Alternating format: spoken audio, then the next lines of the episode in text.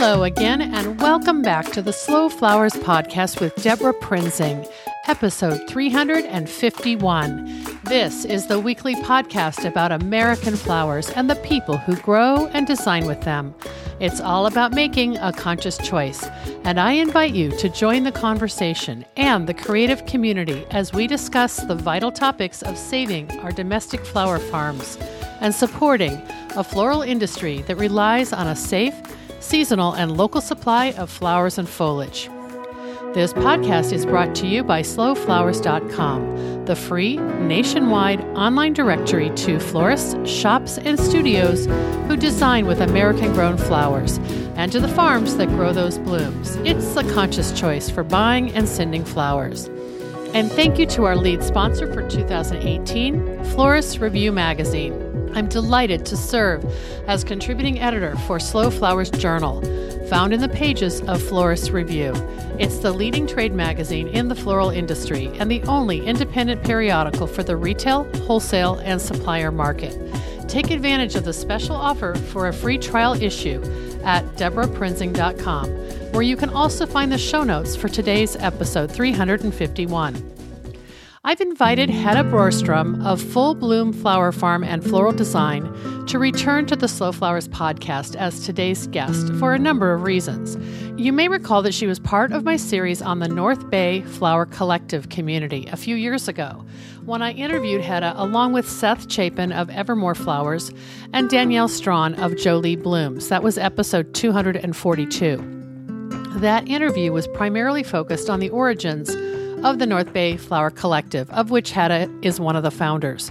Recently, Hedda joined the American Flowers Week campaign as a featured designer for this year's floral fashion collection. I want you to hear her story and learn more about how she became a farmer florist in California's Sonoma County, as well as her creative process designing wearable fashion. You'll want to check out the gallery of photographs of Hedda, her flower farm, her floral designs that I've shared as part of today's show notes at debraprinzing.com. And enjoy the big reveal of the incredible dahlia dress that Hedda designed last fall in collaboration with flower farmer Kate Rowe of Aztec Dahlias. As a way to raise awareness of flower farming and sustainable floral design, I started the Floral Fashion series in 2016 with one amazing look a red, white, and blue fro from Susan McLeary of Passion Flower. That was followed by five wearable fashion floral looks last year. And again, for 2018, I've commissioned five original floral wearable looks. You'll hear from all the designers for 2018 in the coming weeks, beginning today with Hedda. Hedda shares this personal statement on her website. Farming started for me growing up on Wiggle Worm Bait Farm in Graton, California. My parents tended rich worm beds with the motto, We like them fat and lively. And I got to be a wild, worm loving farm kid. One of my farm chores growing up was to create floral arrangements around the house. Little bud vases of daphne and violets sat above the kitchen sink in February. Big vases of bearded iris and mock orange graced the bathroom in late spring, and bedside posies of rattlesnake grass and yarrow made nights feel special throughout the summer. I bent willows into crowns, weeded my mom's gardens, and munched on fresh green miner's lettuce and Asian pears from the neighbor's farm. The puffball viburnum and cabbage roses that I use in my floral crowns now are from the same plants I used to have petal fights with as we waited for the school bus. It wasn't until I was studying agroecology at UC Berkeley, however, that I realized Sonoma County is an agricultural gem, and I was blessed to grow up a bit wild and plant loving. After college, I spent six years teaching gardening and ecology in the San Francisco School District and working as an environmental educator at the Academy of Sciences and for Save the Bay. Wanting to dive deeper into growing, I attended the UC Santa Cruz Ecological Horticulture Program, where my interest in flowers turned from a childhood memory into a full blown, full bloom obsession. I learned about variety selection, post harvest handling, and farm management. A love of art coupled with farming moved me into floral design, making me a true farmer florist. The shape, texture, and movement of each bloom allows me to paint with flowers like I never could on a canvas. The dirt and grit of cultivation and beauty of pulling it all together is two jobs. Sometimes these jobs feel like being a chef who grows their own food, but who better to make a dish than the one who loved it from seed? In 2012, I could no longer contain my flower passion. So I moved home to my wormy roots, to my childhood plants, and I started Full Bloom Flower Farm. After a year in production, I enrolled in the wonderful California School of Herbal Studies, where I gained my certificate in herbalism. In the plant world, learning is never ending, and I am happy to infuse plant magic into all my arrangements. Full Bloom is a mighty one acre flower farm providing endless beauty, medicine, and life to the community. I'm proud to be a farmer and a florist. It is my greatest joy to bring plant art to ceremonies, and I hope to share my joy with others.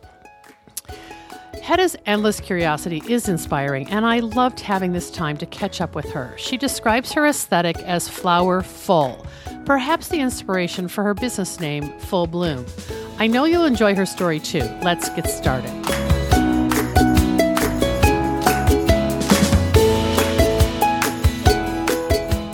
Welcome back to the Slow Flowers podcast with Debra Prinzing. And I'm so delighted today to reintroduce Hedda Brorstrom. Hedda is a return guest, and I've got her on the line today. Hi, Hedda. Hi, Debra. Good morning. Good morning. Um, I alluded to the fact that you're a past guest. We sure had fun recording um, an episode about the North Bay Flower Collective, of which you're one of the co founders. Um, gosh, that was like two or three years ago, wasn't it? Yeah, yeah. We've been around for a while and got to have you out to the property before the season started. So you've been there, but not while it was blooming. That's so right. Right. I had so much fun sitting at that picnic table uh, in the the um, garden area of where you farm in Graton, which is in.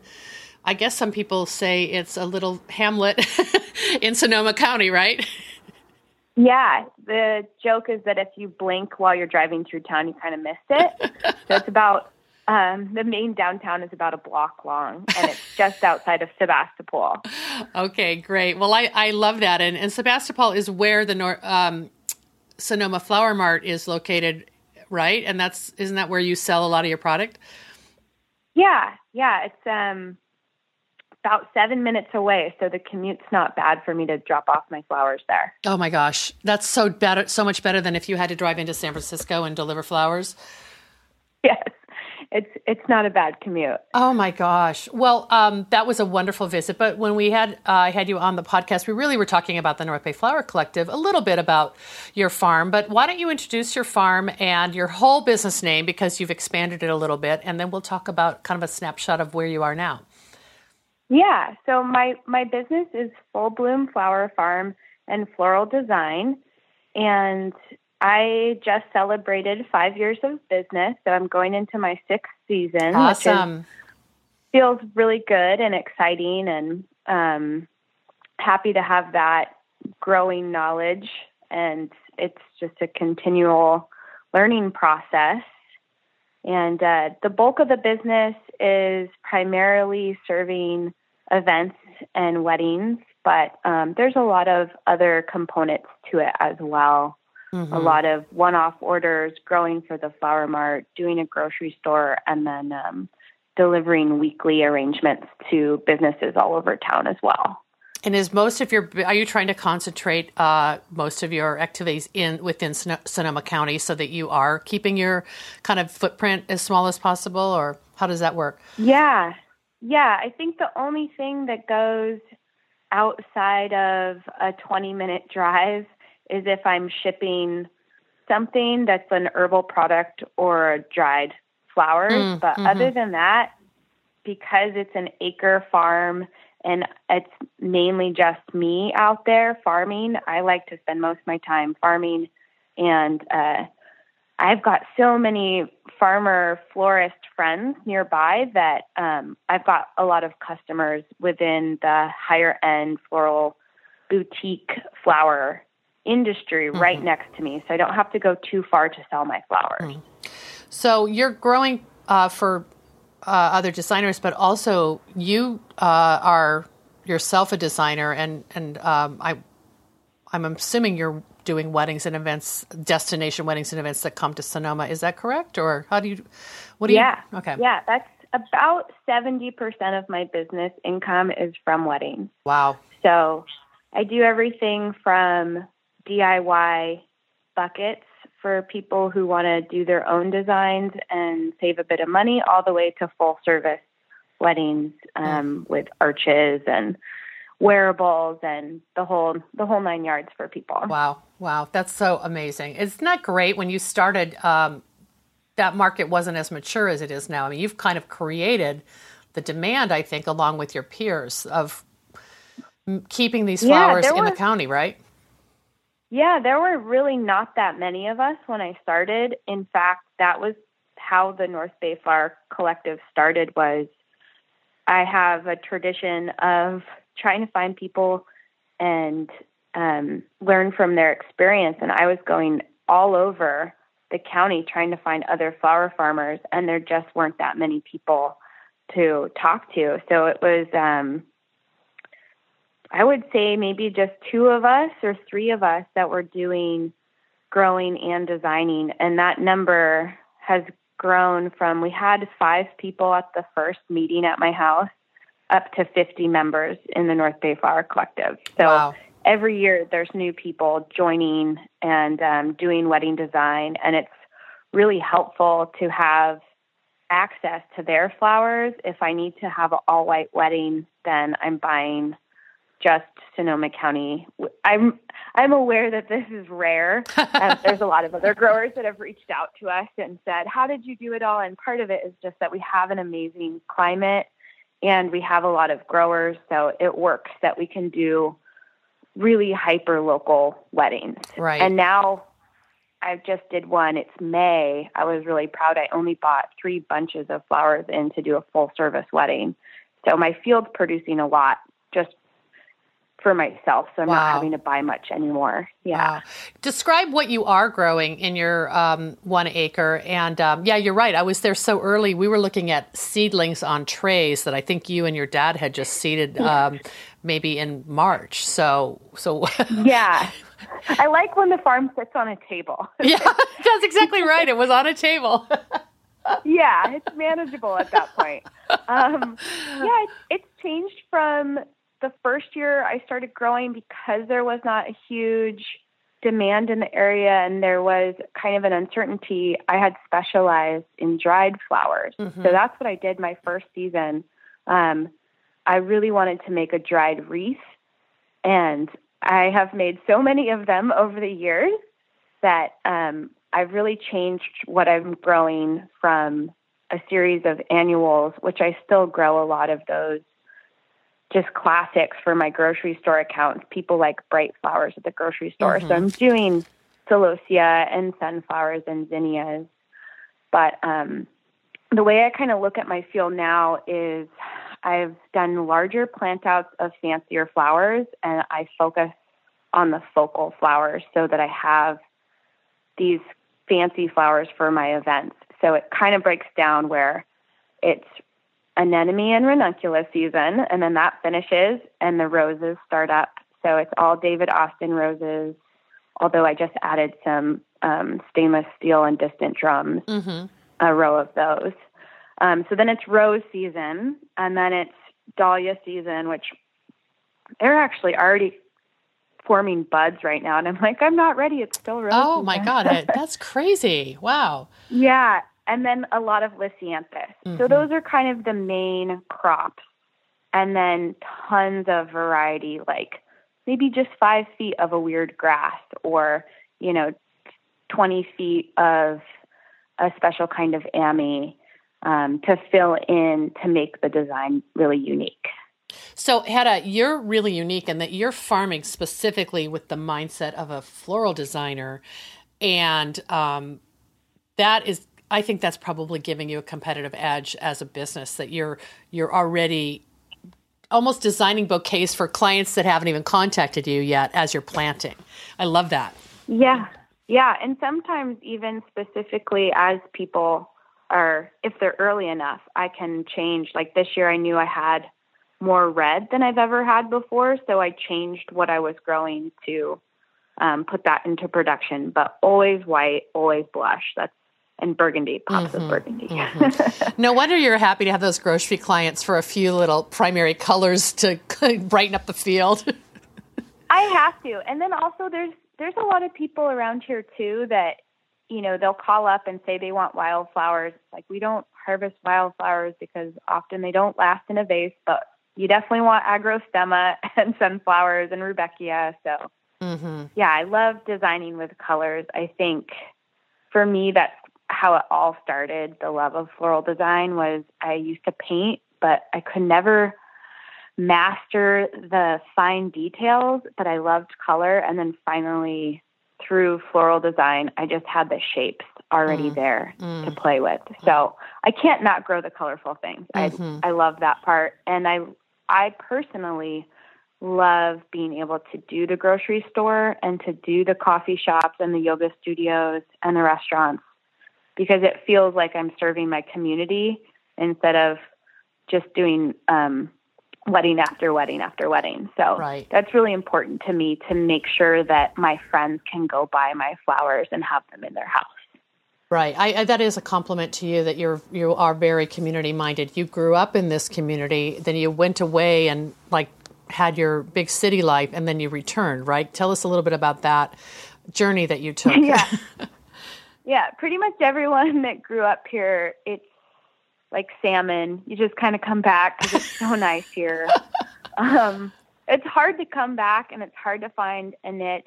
There's so many cool young people here doing really great environmental work, um, but mm. it's expensive to be here. Mm-hmm. So I had left. I went to UC Berkeley um, for four years and I studied agroecology there. And it was really just the politics of agriculture and mm-hmm. less hands on. Mm-hmm. Um, but we did have a student garden. And the minute that I walked in that student garden, I knew that I wanted to be a garden teacher. Mm. Um, having grown up in Sonoma County, my neighbors owned an organic Asian pear farm. So I just didn't think that there, that was even a unique thing mm-hmm. until I left and realized, oh, yeah, Asian pears and pluots and all this rare fruit that other people don't have access to is a really special thing that I had. Mm. Um, so after after college, I knew I wanted to be a garden coordinator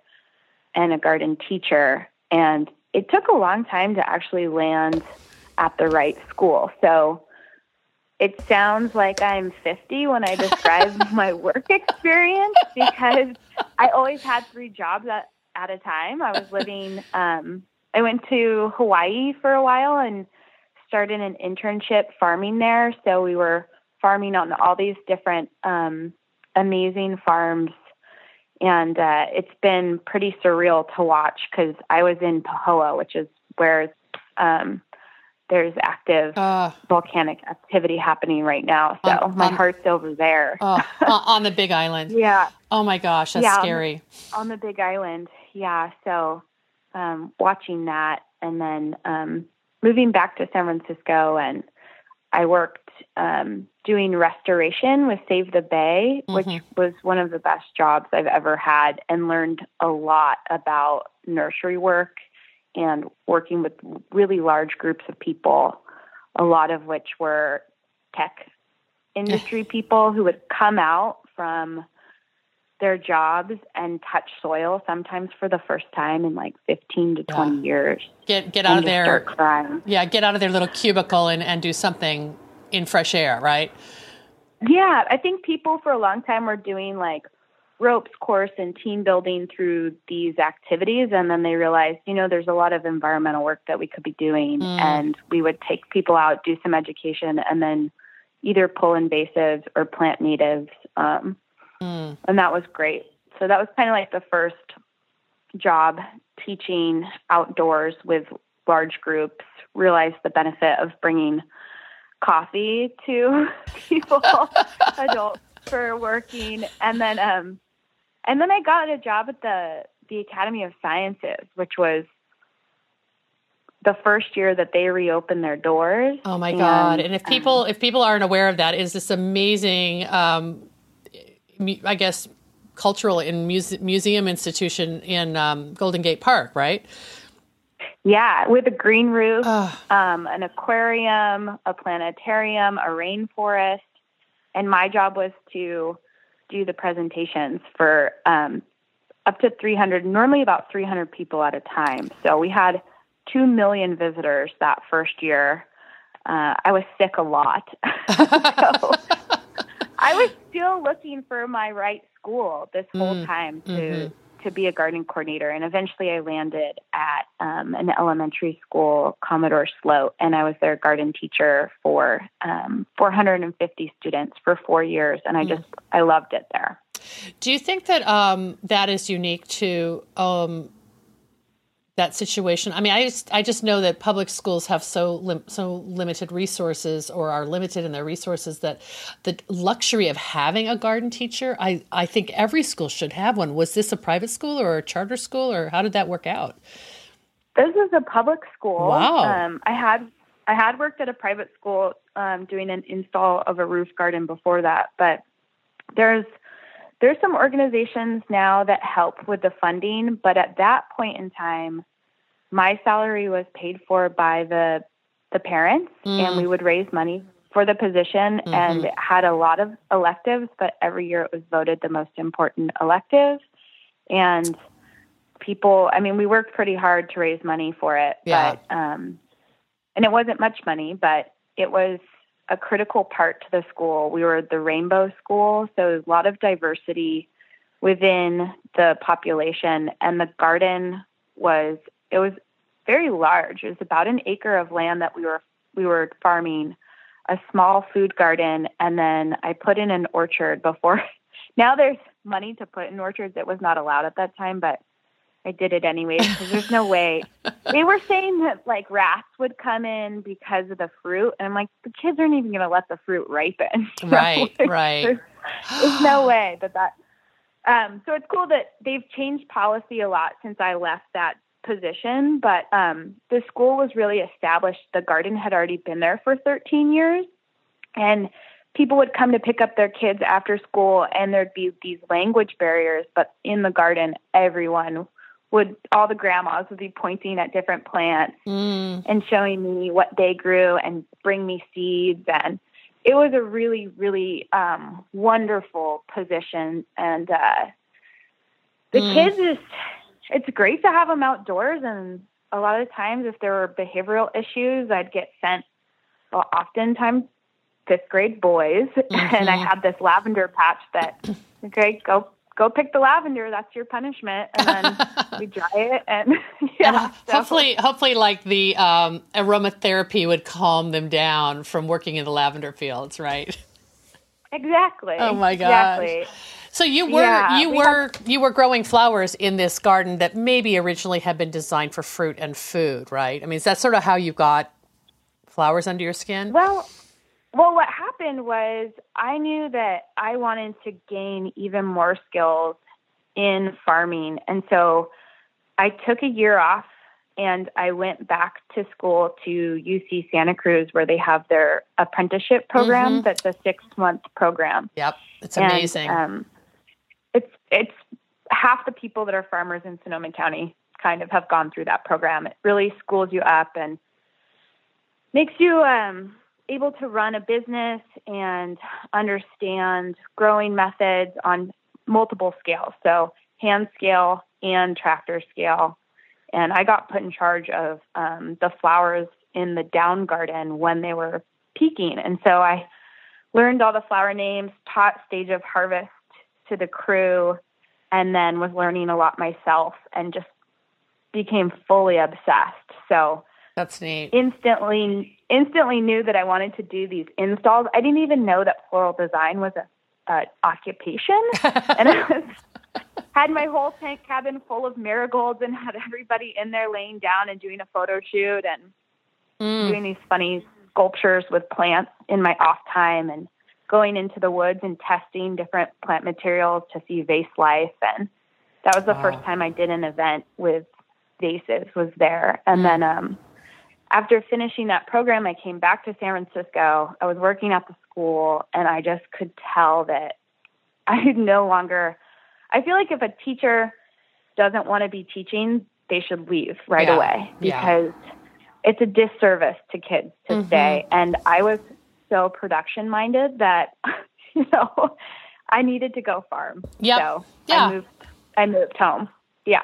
So that's interesting. Uh, you you listened to yourself, and you didn't know that you wanted this until you pushed yourself to great, gain more skills, which I think that's part of your narrative thread that you're always doing.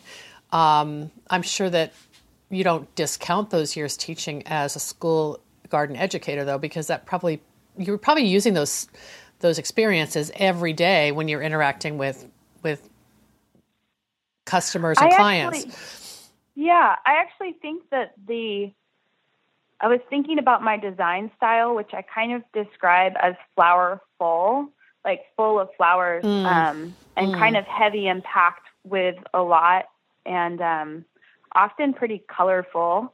Mhm. And I think that I, while I was there, I was teaching nutrition and art in the garden. And I think that the aesthetic of kids is the best. I love kids' drawings and paintings.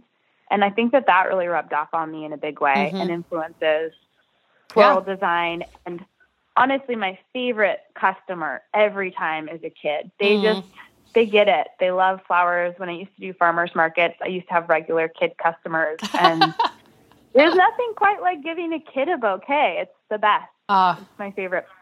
I Yeah. love it.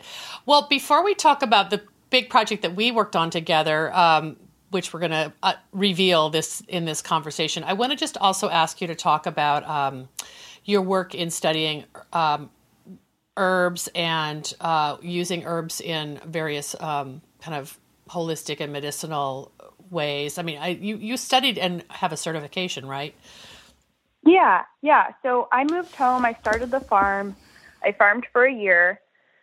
And the whole idea was that I wanted it to be a flower farm and um, a medicinal herb farm. But um, there was kind of not a question in my mind when I moved home and started the farm that I needed to go to the California School of Herbal Studies. It's one of the best herbal schools in the country, and it's 15 minutes away from my farm. So Perfect. it felt it felt pretty scary to go back to school again while I was farming and a new farmer at that. Um, but I made it work that second year. It was a nine month program, three days a week, and can't say enough good things about that program. You learn medicine making, you learn about plants, you learn about physiology, and you learn about the history of medicinal plants. And you also spend a lot of time doing plant meditations as well. So Mm. sitting with plants and um, being quiet and listening Mm, to plants. mm. So that um, I love that. that has shown up. Yeah, that's shown up in my work a lot. Um, if I feel like I have the time to, you know, normally I'm picking for a bride, I'm thinking about them months before I even start their bridal bouquet, but there's always one or two flowers that I know I've got my eye on and I'm saving for that particular person because it kind of calls my name from the field. So Mm. I use that plant meditation and I want to practice it more often. And I think like just even doing plant sketching, which sometimes I'll invite the public to come and do sketch nights in the field, um, is a beautiful way of of kind of getting out of the fact that most of the time I'm just working so fast and hard that it's a reminder to slow down and appreciate each and every plant and bloom. Um, Yeah. I, you, Yeah. ha- you have to be intentional about it. I think the fact that you live where you farm is probably um, indirectly influencing that. Like you, you do have a twenty four seven kind of relationship with your with what you're growing, you right? I I don't actually. I Oh. moved. So Oh. I lived there for I lived there for three years, and now I live in a town about 15 minutes away from the farm. oh, I which- didn't know that. Okay. Yeah, which is also really nice. It's in the woods, and it doesn't freeze up here, so I can grow a lot of different plants. And there's no gophers up here, so I grow special things up here just so that they're Mm. different from the climate just down the hill. But uh. you're right. I am at the farm pretty much 12 to 14 hours a day. So it's like I live there. well, your fa- your family's involved and you've got nieces and nephews and siblings and, and parents. So I mean, I it's kind of that's the compound, yeah. right? I mean, I grew up there and I've been looking at the garden plants that I sometimes take think, thankfully to my to my parents and my sister and um yeah, have a long-standing relationship with a lot of the plants out there. Like yeah. the the eucalyptus that I cut from, I helped my mom plant that when I was 6. Wow. So, there's there's a deep relationship with um with the willows as well. I feel like I that's why I was into the reeds Is as a kid I was always making structures and, you know, tying them into circles and making it my own little head crown. Mm. So there's mm. a lot of experience in that. And I think with the herbalism, I knew that plants, um, by taking classes up at Occidental Arts and Ecology Center for a lot of years, mm-hmm. um, the garden teacher training, as well as just other one off classes, I knew that there was um, more to more to learn in the herbal world. And so now, um, after going through that program, I different people get obsessed with different things. And for me, it was skincare. So I thought I was going to be growing a lot of herbs for the herb exchange here and selling mass amounts of herbs to people. And it turns out I really like making products and I love making face creams. So now I make um, calendula face cream and rose based face creams out of my roses. And that's pretty much my income for the winter months. Wow. Is um, when the deep, we get pretty cold, so sometimes even down to 14. Um, I'm working in my in my little laboratory and making herbal products mm-hmm. for people. Well, that's sustainable too. Like trying to figure out how to make a living uh, from your farm um, in all four seasons. So I, I think that is a lesson that may inspire other people to think about what can you do when your garden is dormant or your farm is dormant. So you've worked that out. Definitely. Yeah.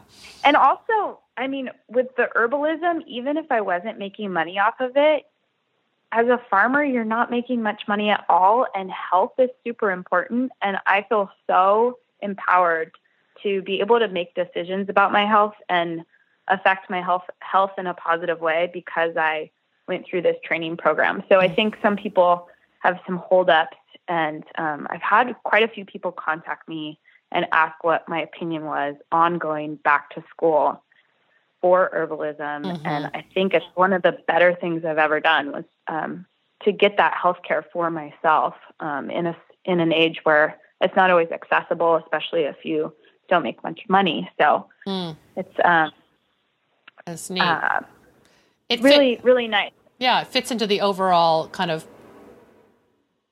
picture of, of who you are and what Full Bloom Farm is. Um, yeah, and I love it. I definitely, I definitely want to give herbs to half the brides. I'm like, maybe I should build that into a package with like, you know, here's some calming herbs. Here's, and sometimes I spray the bouquets with hydrosols or I'm always sticking pieces of yarrow into almost every bridal and bridesmaids bouquet. It's the herb of protection, and mm. it's a day where you're kind of on stage and mm-hmm. you want to create some boundaries. Sometimes there's family issues or just different things happening. And I put it in my own pocket too because weddings are so stressful. It's hard to enter that space every weekend and not take on even if it's all just love and excitement, it's a lot of energy. So to try and kind of like hold your own self in these spaces of high energy. Oh my um, god, um, I love that. I really think that you're doing yeah. a you're doing this intangible service to uh, or providing this intangible service to your clients that sometimes they're not even aware of, but it's like you have to, I, I you're don't compelled. talk about it actually. yeah. It's too woo woo, so I don't normally talk about it. Well, yeah, in, if they were to look look back on that date and and have you tell them that story, they might actually realize how grateful they were for yeah. your philosophy. Normally, what I do say is I hand over the bridal bouquet, and I always let them know like this is something from the earth that's going to ground you down. So when you feel like you're floating away, just like you know, give yourself a little squeeze with that bouquet and remember like you're on the planet. Mm, you're mm-hmm. grounded with these plants and they're here to support you and mm. you know, look good for your photograph too. Mm, love so, it. Yeah.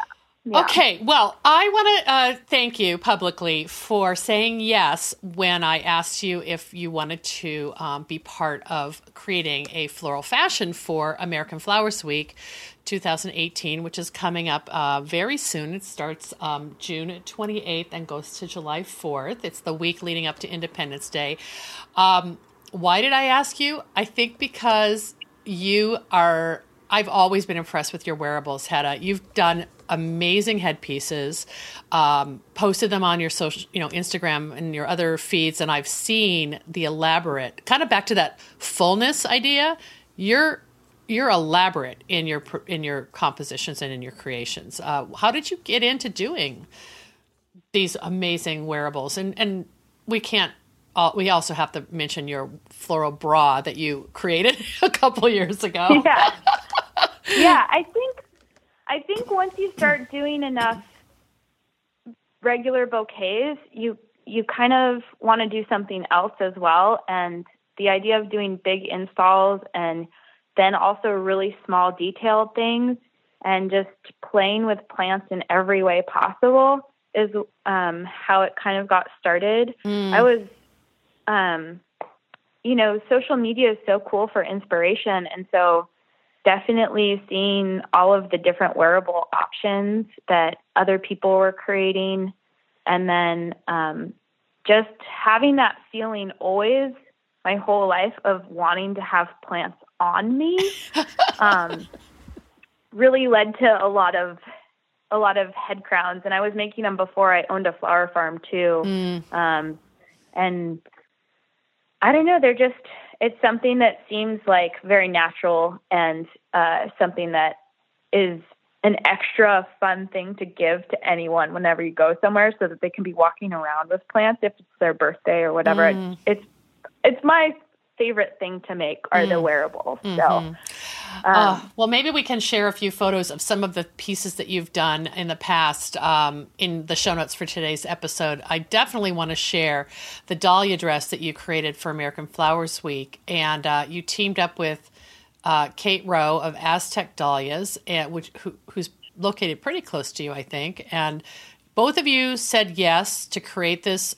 look in a under really difficult circumstances and i just want to tell you how much i love you for doing that and we're going to show um, never before seen images of this amazing dahlia dress uh, in the show notes um, for today's episode. So describe a little bit about how you approached that and like what were the parameters that were not so ideal for creating this look? Yeah.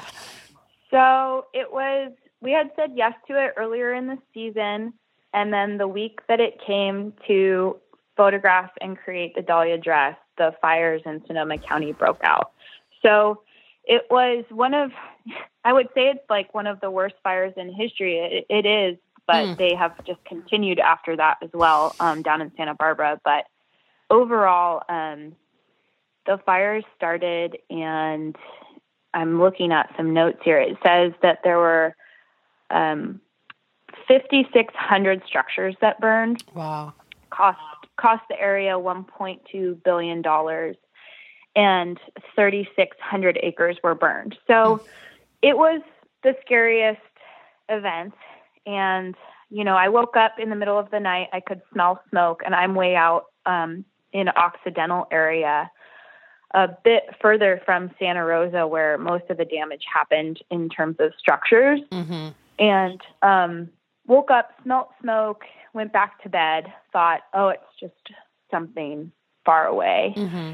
And I, the next morning, get up and it's seven o'clock, but it's dark out, mm. like very dark. And I drive downtown, and everybody in town is out in the street just looking up at the sky, and it's black. Um, this lasted for 11 days of very, very intense. Everyone's got their bags packed, ready to get out of town, ready to move, ready to evacuate, um, with really high winds and just really bad air quality. Mm-hmm. So people in our community directly were affected. Um, one of the floral designers at, from the North Bay Flower Collective, she lost her home. A bunch of other designers' parents lost their homes, and grandparents lost their homes.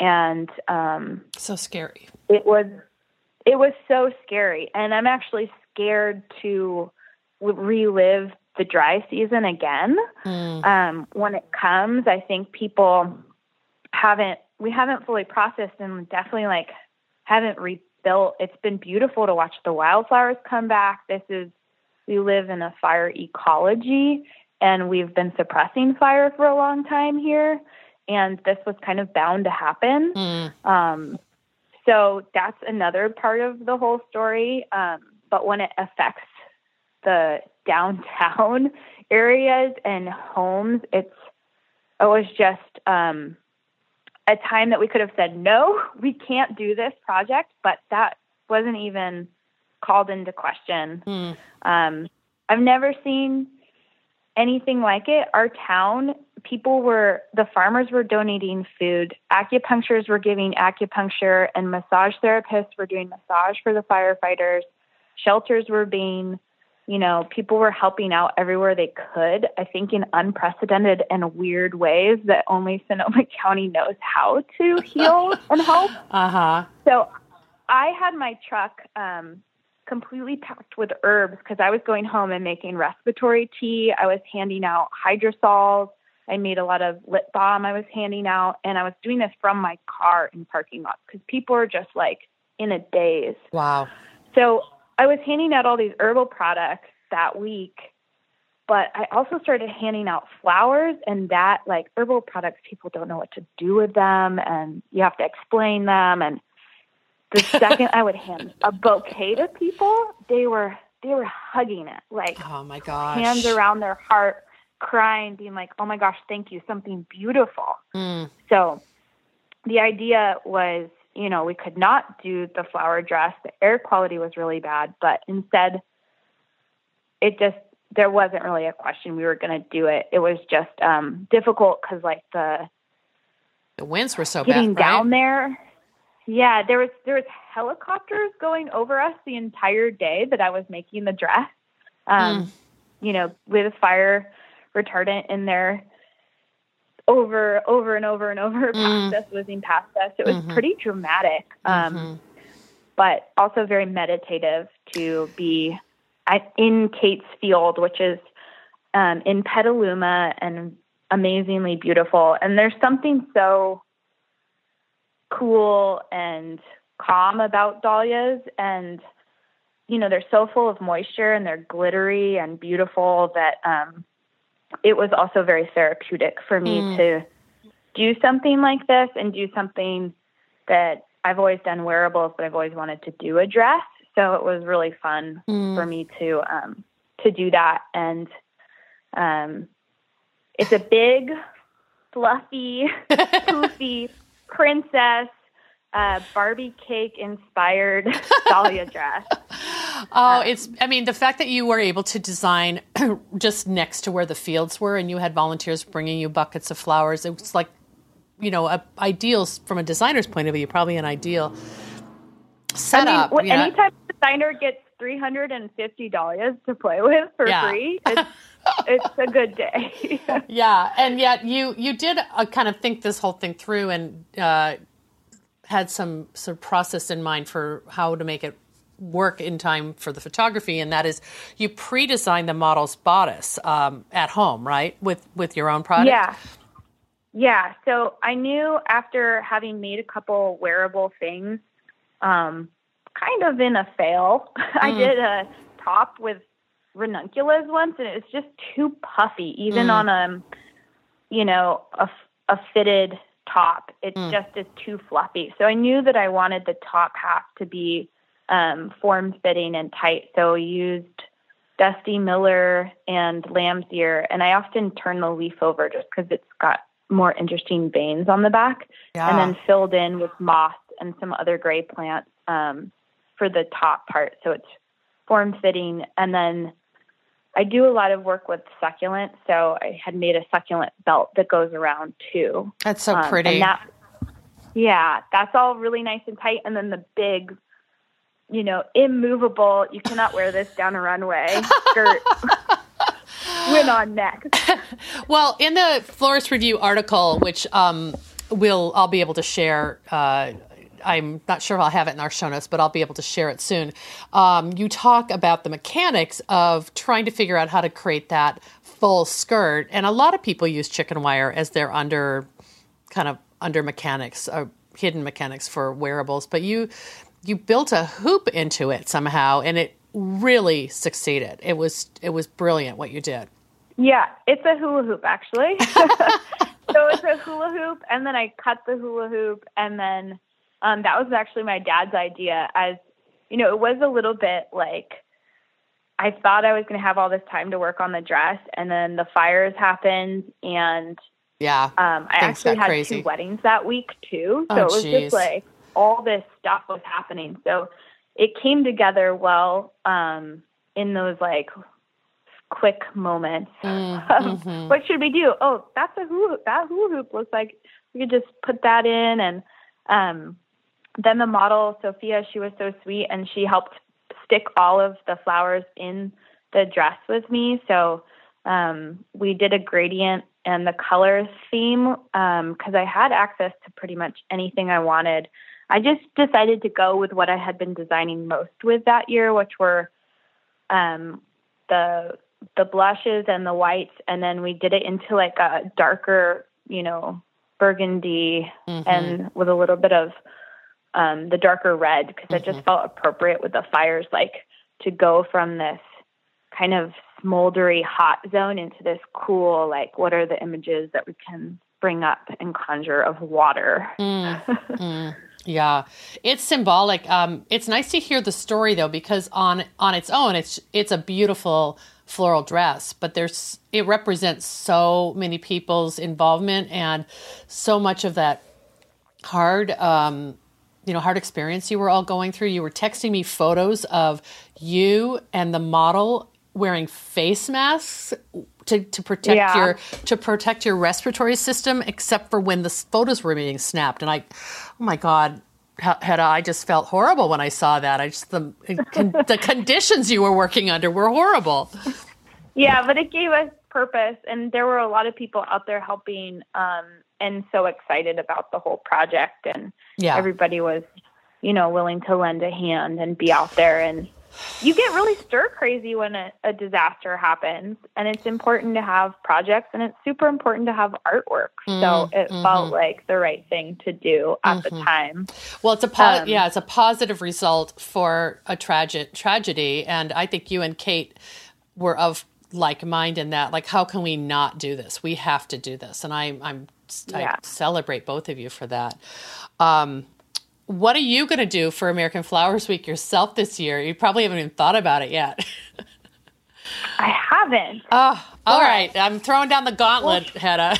we'll have to do something. um, I don't know. It's it's fun to have. I think that my job, I I never quite um, admitted how much I love celebrations mm. and holidays, mm-hmm. and I just love I love the idea that everyone that week is really promoting locally grown and American grown flowers and bringing awareness because it's still. I mean, I in my world, I've said it so many times. It's told the story of, you know, the importance of local organic flowers, and people still are yeah. hearing the story for the first time. So it's it's cool to know that it's getting bigger every year and that it's a chance to be creative. And I think I did sunglasses one year and a bikini top because it's always Fourth of July week. So yeah. there's a lot of beach going and it's a slower time for flower sales. So there's always a little opportunity to play. And I think that that's a that's big neat. part of it is like, yeah, playing with it and doing something that I normally wouldn't do. Like no one's going to order a bikini, but maybe they will. Maybe they will now. I don't know. It was it was a, a, a very popular uh, trending uh, image two years ago when you did that. And hey, I didn't mean to put you on the spot about what are you going to do. I just know that um, your your contribution to uh, raising awareness by just using that hashtag American Flowers Week during a week when there, like you said, there isn't a lot going on uh, in the wedding world. I mean, I I guess people get married over July Fourth weekend, but you know, and maybe that'll increase. But in traditionally, it hasn't been. Um, and you're just you are you're full of everything, Hedda. Full bloom, full party, full creativity, full engagement. I I just love that about the way you approach life, and uh, I, I, think it'll inspire other people to see what you and um, Kate and all the volunteers, who many of whom are Slow Flowers members, uh, created. Um, you know, to support your vision with this beautiful dahlia dress. I just, I'm just yeah. psyched. Yeah, I think the one thing that we didn't mention that I wanted to mention about the dress and about wearables mm-hmm. is that um, they are such an amazing thing to see when people see images of somebody wearing plants. Mm. It's this moment of like, oh yeah, we are of this earth and we're from the planet. And whenever I hang out with non plant people, they're always so surprised at how often I walk around touching plants. And that's for me part of the fun of plants is actually physically interacting with them. Um, I think that wearing plants is the whole next level of people having this reaction deep in them that we are plant people and we depend on plants for life.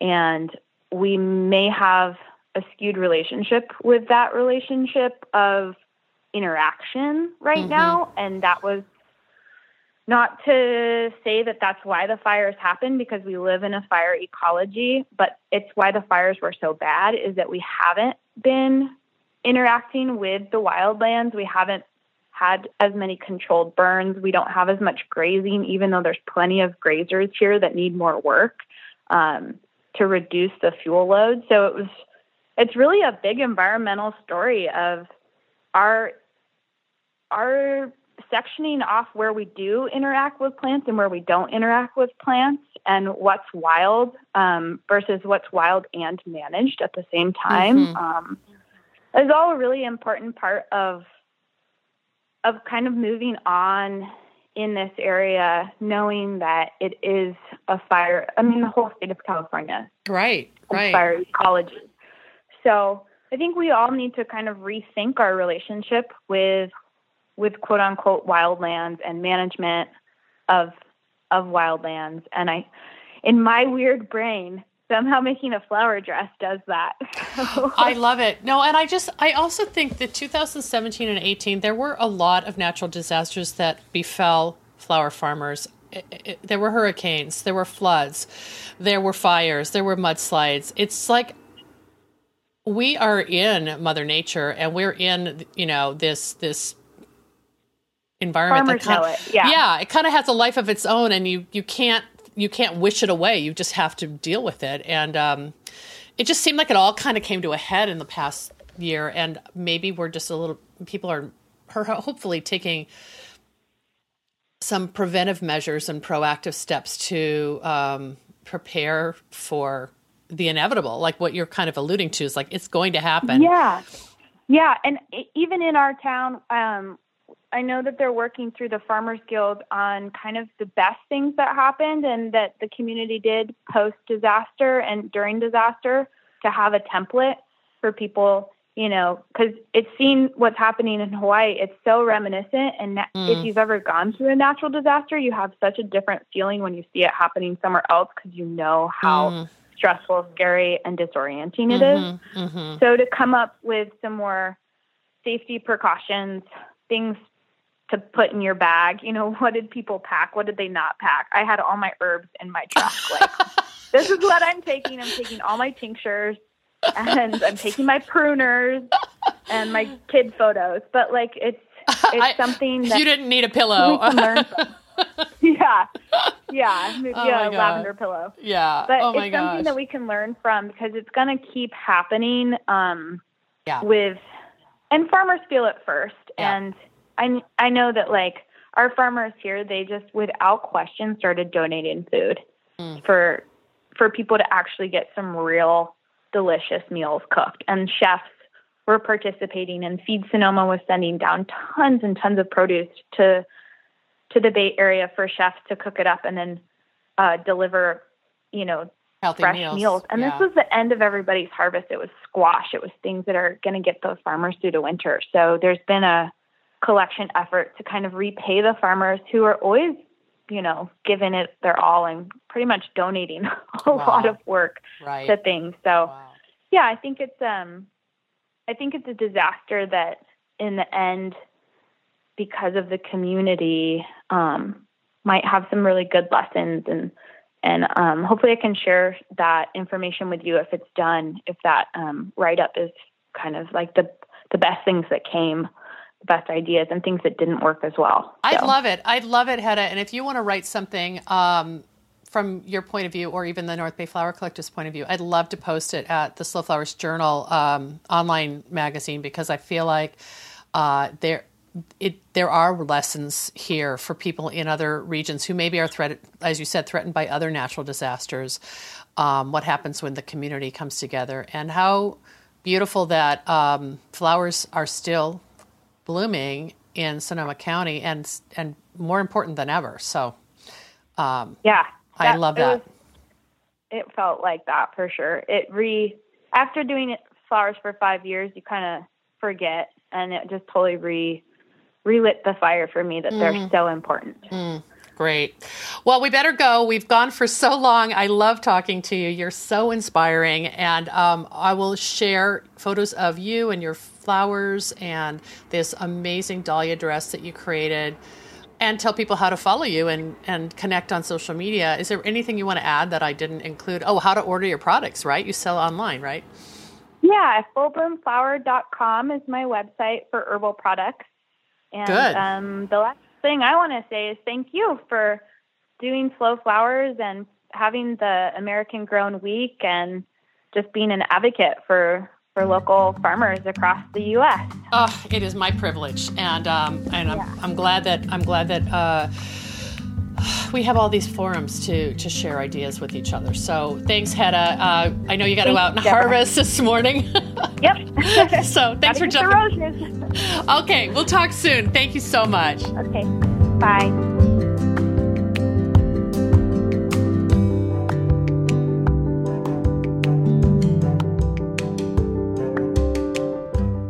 Thank you so much for joining me today. I know seeing the dahlia dress that Hedda designed and made for American Flowers Week will inspire you and get your creative juices flowing. Who knows, maybe you'll dream up a wearable look of your own, and I hope you share it with me when you do. Use the hashtag American Flowers Week when you post so everyone can see it. To help you further, I've recently written Nine Ways to Participate in American Flowers Week, a guide to the many ways you can jump on board this campaign.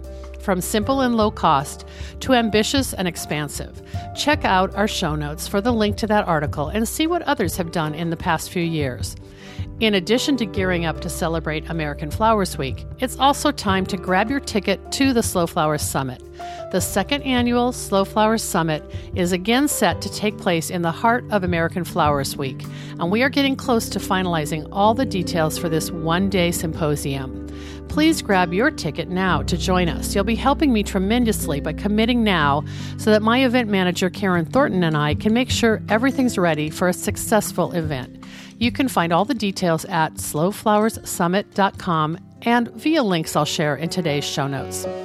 I'm so grateful to our entire community of flower farmers and floral designers who together define the Slow Flowers movement. As our cause gains more supporters and more passionate participants, who believe in the importance of the American cut flower industry, the momentum is contagious. I know you feel it too, and I value your support. Inviting you to show your thanks with a donation to support my ongoing advocacy, education, and outreach activities. You can find the donate button at debraprinzing.com in the right column. The Slow Flowers podcast has been downloaded more than 320,000 times by listeners like you. Thank you from the bottom of my heart for listening, commenting, liking, and sharing. It means so much. And thank you to our sponsors who have supported Slow Flowers and all of our programs. They are Arctic Alaska Peonies, a cooperative of passionate family farms in the heart of Alaska, providing bigger, better peony flowers during the months of July and August. Visit them today at arcticalaskapeonies.com. The Seattle Wholesale Growers Market, a farmer owned cooperative committed to providing the very best the Pacific Northwest has to offer in cut flowers, foliage, and plants. The Growers Market's mission is to foster a vibrant marketplace that sustains local flower farms and provides top quality products and services to the local floral industry. Find them at seattlewholesalegrowersmarket.com. Longfield Gardens provides home gardeners with high quality flower bulbs and perennials. Their online store offers plants for every region and every season, from tulips and daffodils to dahlias, caladiums, and amaryllis. Visit them at longfield gardens.com. Syndicate Sales, an American manufacturer of vases and accessories for the professional florist. Look for the American flag icon to find Syndicate's USA made products and join the Syndicate Stars loyalty program at syndicatesales.com. Johnny's Selected Seeds, an employee owned company that provides our industry the best flower, herb, and vegetable seeds, supplied to farms large and small, and even backyard cutting gardens like mine. Check them out at johnnysseeds.com. The Association of Specialty Cut Flower Growers, formed in 1988, ASCFG was created to educate, unite, and support commercial cut flower growers. Its mission is to help growers produce high quality floral material and to foster and promote the local availability of that product. Learn more at ascfg.org. Mayesh Wholesale Florist, family owned since 1978.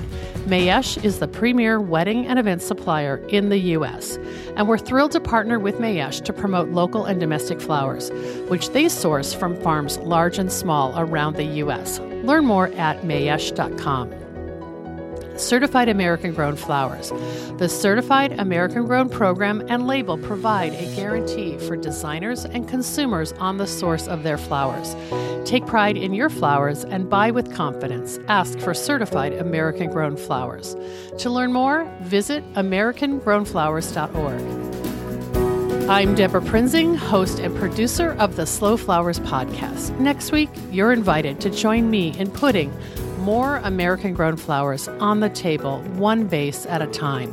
And if you like what you hear, please consider logging onto iTunes and posting a listener review.